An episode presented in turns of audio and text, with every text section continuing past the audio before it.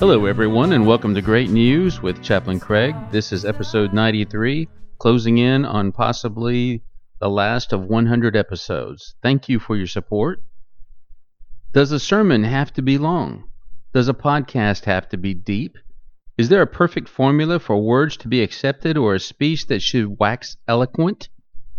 Does there have to be a story of failure to make a message a success? I recall a great speech by one of the most prolific leaders in British history, probably the world, Winston Churchill.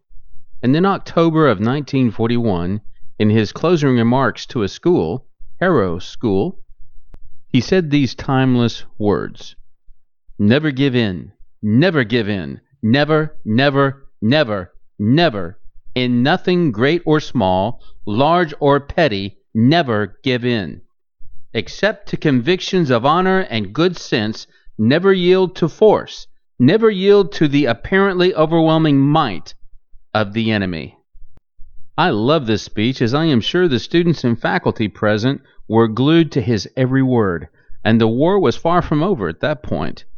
But I would like to zero in on his words about apparent overwhelming might of the enemy. We all know the devil is a deceiver, and he even tried his tricks on Jesus himself, claiming all the world could be his if he would only fall down and worship him, as if the world was his. When it comes to facing evil, remember these words never give in, and even more so, away with you, Satan. You have no power here. Review Matthew chapter 4 verses 1 through 11 and remember that even Jesus was tempted, and he is our perfect example as to how to respond. Let's pray.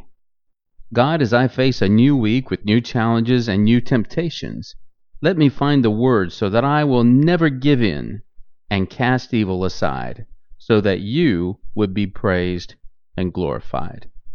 Amen. You have been listening to Chaplain Craig with great news saying, Never give in.